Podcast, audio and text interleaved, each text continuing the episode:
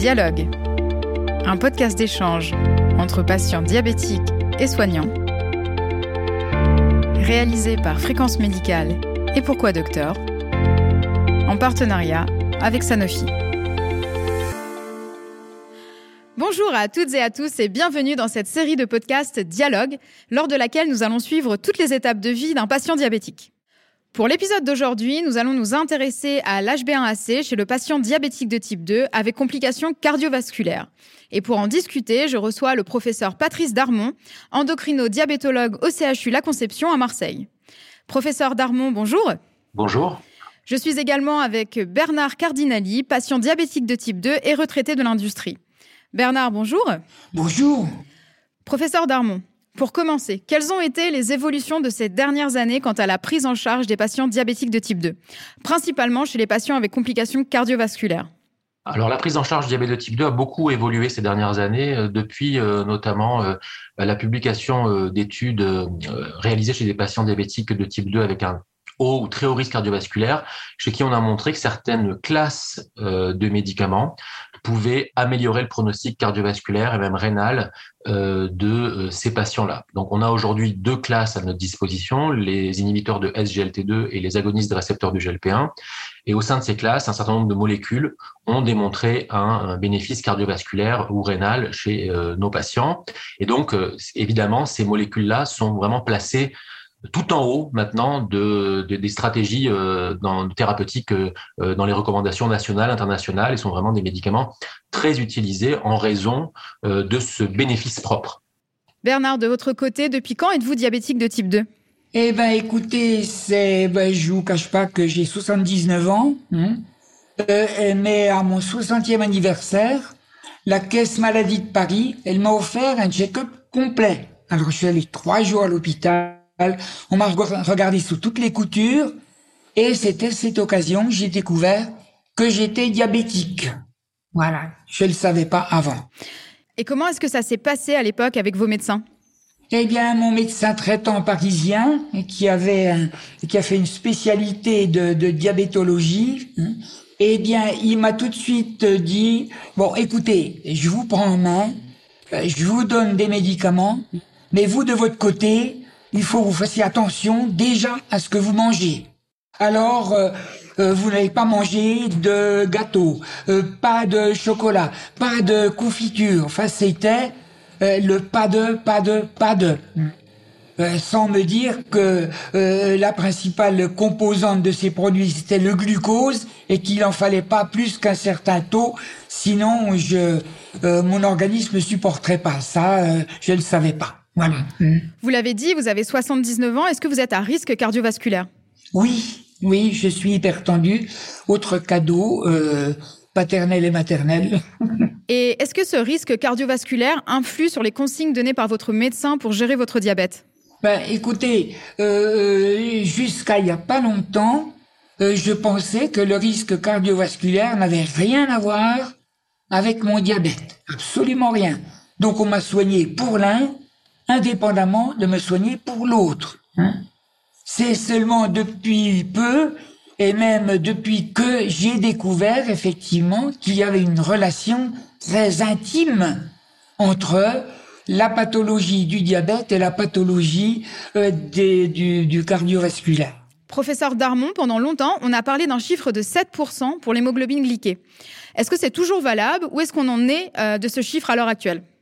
Alors, c'est une question à laquelle on a plusieurs façons de répondre. Le chiffre de 7%, euh, qui était classiquement considéré pour l'ensemble des patients diabétiques de, type 2, euh, est, revu aujourd'hui, déjà depuis de nombreuses années, euh, en fait, de façon individuelle, selon le profil clinique du patient qu'on a en face de nous, c'est-à-dire son ancienneté diabète, ses complications, ses comorbidités. Et donc, on va pouvoir affiner cet objectif euh, qui ne sera pas le 7 pour tout le monde, mais qui pourra aller du 6,5 à à peu près 8%, voire parfois un peu plus chez des patients plus âgés, en fonction du profil clinique de, de, notre patient. Et ce, ce chiffre-là doit être décidé avec le patient.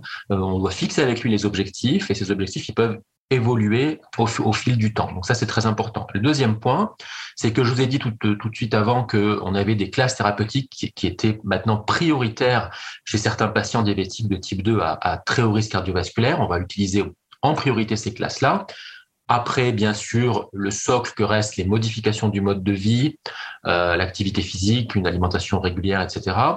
Euh, après, la metformine, qui reste encore et toujours le traitement de première ligne, on va utiliser ces fameuses molécules dont j'ai parlé précédemment. Mais une fois qu'on a fait ça, on a fait que la moitié du chemin. Il faut euh, avoir cette vision de protection cardiovasculaire et rénale, certes, mais il ne faut pas oublier d'arriver à l'équilibre glycémique qu'on s'est fixé, aux objectifs glycémiques qu'on s'est fixés, à l'hémoglobine glycée cible que l'on s'est fixé, parce que euh, si on laisse dériver des hémoglobines glycées un peu trop élevées, eh bien, on va euh, augmenter le risque de complications microvasculaires, notamment rétiniennes, euh, neuropathiques, rénales. On va aussi augmenter le risque infectieux chez nos patients diabétiques. On va altérer leur qualité de vie. Euh, donc, vous voyez que au-delà euh, de cette protection cardiovasculaire et rénale qui est apportée par cette nouvelle classe médicamenteuse, il faut dans un deuxième temps toujours avoir en tête cette cible d'hémoglobine glyquée qui est mouvante, hein, qui peut donc s'adapter selon le profil du patient, mais qu'on doit garder en tête et on doit euh, approcher ces, ces cibles-là ou arriver pour les complications, comme je vous l'ai dit, microvasculaires, etc. Et donc ça, aujourd'hui, on a les moyens d'y arriver avec des médicaments qui ne provoquent pas d'hypoglycémie, ça c'est très important. Donc on peut viser euh, des hémoglobines cibles, des hémoglobines A1C cibles, même un petit peu plus basses, autour de 6,5% chez certains patients qui ont euh, peu de comorbidité, qui ont une, bonne espérance de vie, et chez qui on va pouvoir arriver à ces, à ces objectifs d'HbA1c sans donner d'hypoglycémie. Donc c'est très favorable. Bernard, qu'en est-il de vos cibles HbA1c Comment ont-elles évolué dans le temps? Eh ben, euh, elles ont évolué, c'est-à-dire que je suis passé de 6% de HbA1c au début. Euh, je suis monté graduellement. Hein. Alors euh, effectivement, il y a eu euh, quand je suis arrivé à, à Salon, donc dans le sud, là où j'ai pris ma retraite, eh bien le diabétologue m'a dit oh, écoutez, je vais vous donner un médicament, mais euh, c'est pas un médicament euh, euh, faut, faut que je, faut, faut, faire attention à votre tension. C'est lui le premier qui m'en a parlé. Donc, je vais vous donner euh, un produit nouveau euh, et vous allez voir ce que ça va être. Donc, j'ai pris ce nouveau produit, c'est une incrétine, et euh, effectivement, ça m'a permis de réguler mon diabète. Alors maintenant, à 79 ans, je suis aux environs de 8%. Alors, mon médecin traitant m'a dit, oh, écoutez, c'est vrai que maintenant, bon, vous avez atteint le maximum supportable de, euh, de diabétiques oraux, d'antidiabétiques oraux. Donc, on va passer à des piqûres. Voilà. Professeur Darmon, ça fait beaucoup de nouvelles mesures, de nouveaux médicaments et de nouveaux objectifs. Comment est-ce qu'on fait passer le message concrètement aux patients? Alors effectivement, ça peut sembler un petit peu complexe, hein, euh, et donc on a évidemment besoin d'avoir un échange euh, en toute transparence avec notre patient euh, sur euh, les euh, objectifs glycémiques, je vous l'ai dit, mais aussi sur les moyens thérapeutiques qu'on a pour arriver à ces objectifs. Donc on va, on est toujours dans la décision médicale partagée, on est dans une approche vraiment de collaboration entre le médecin et, son patient. Et donc, on va lui exposer les différentes classes thérapeutiques, les différentes molécules à notre disposition, avec les avantages, les inconvénients, les effets secondaires qui sont attendus, la galénique, est-ce que c'est oral, est-ce que c'est injectable, est-ce qu'il y a une autosurveillance glycémique à réaliser de façon systématique ou pas. Bref, on va exposer euh, tout ce, panel d'avantages et d'inconvénients à notre patient et on va discuter avec lui des options. On va évidemment euh, proposer les deux ou trois options qui nous paraissent euh, utiles et indiquées chez un patient donné. Et ce sera avec lui qu'on va choisir parce que si on n'a pas l'adhésion du patient derrière au choix qui est fait. Et généralement, euh, euh, on a des problèmes de, de, bah, de, suivi de traitement, etc. Et les choses se passent pas très bien. Pour que les, le, le, suivi soit, enfin pardon, pour que le, traitement soit efficace, il faut qu'il soit pris par le patient. Il faut que le patient soit aussi convaincu que le médecin de l'intérêt de ce traitement-là. Euh, et donc, on a un, un grand travail d'information, d'éducation, et le choix doit se faire avec le patient, toujours. Bernard, est-ce que vous avez ressenti ce changement de discours au fur et à mesure des années? Complètement. Complètement. Euh, déjà sur, euh, sur le point qu'on insiste euh, un petit peu moins sur le pas de pas de, mais on insiste plus sur le côté positif. Les Canadiens qui sont en avance sur la gestion des maladies et surtout du diabète, ils disaient aux diabétiques, vous êtes acteur de votre maladie. Si vous ne vous soignez pas vous-même, le médecin pourra rien pour vous. Hein. Et j'ajouterais effectivement que j'ai réfléchi. Puis en fait, le traitement du diabète, enfin la gestion du diabète, elle repose sur trois piliers. Hein.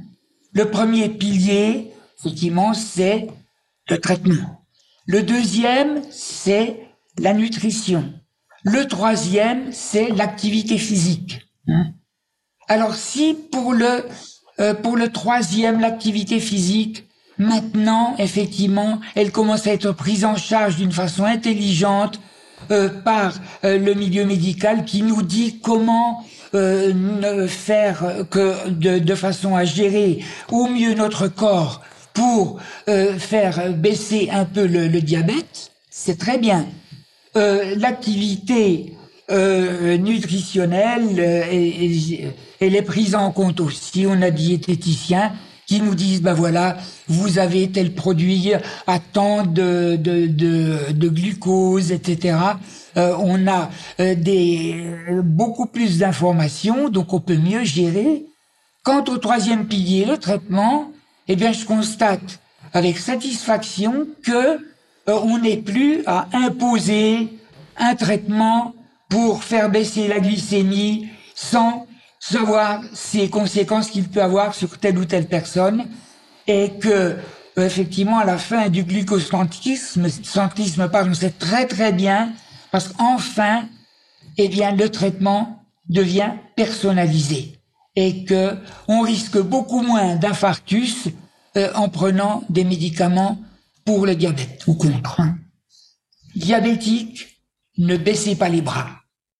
Les médecins sont à côté de vous et vous connaissent de mieux en mieux. Merci Bernard pour cette note d'espoir. C'est sur ce message que nous terminons notre podcast. Merci à tous les deux pour votre participation. Merci à vous, chères auditrices et auditeurs, pour votre fidélité. Quant à moi, je vous donne rendez-vous très bientôt pour un nouveau podcast Dialogue.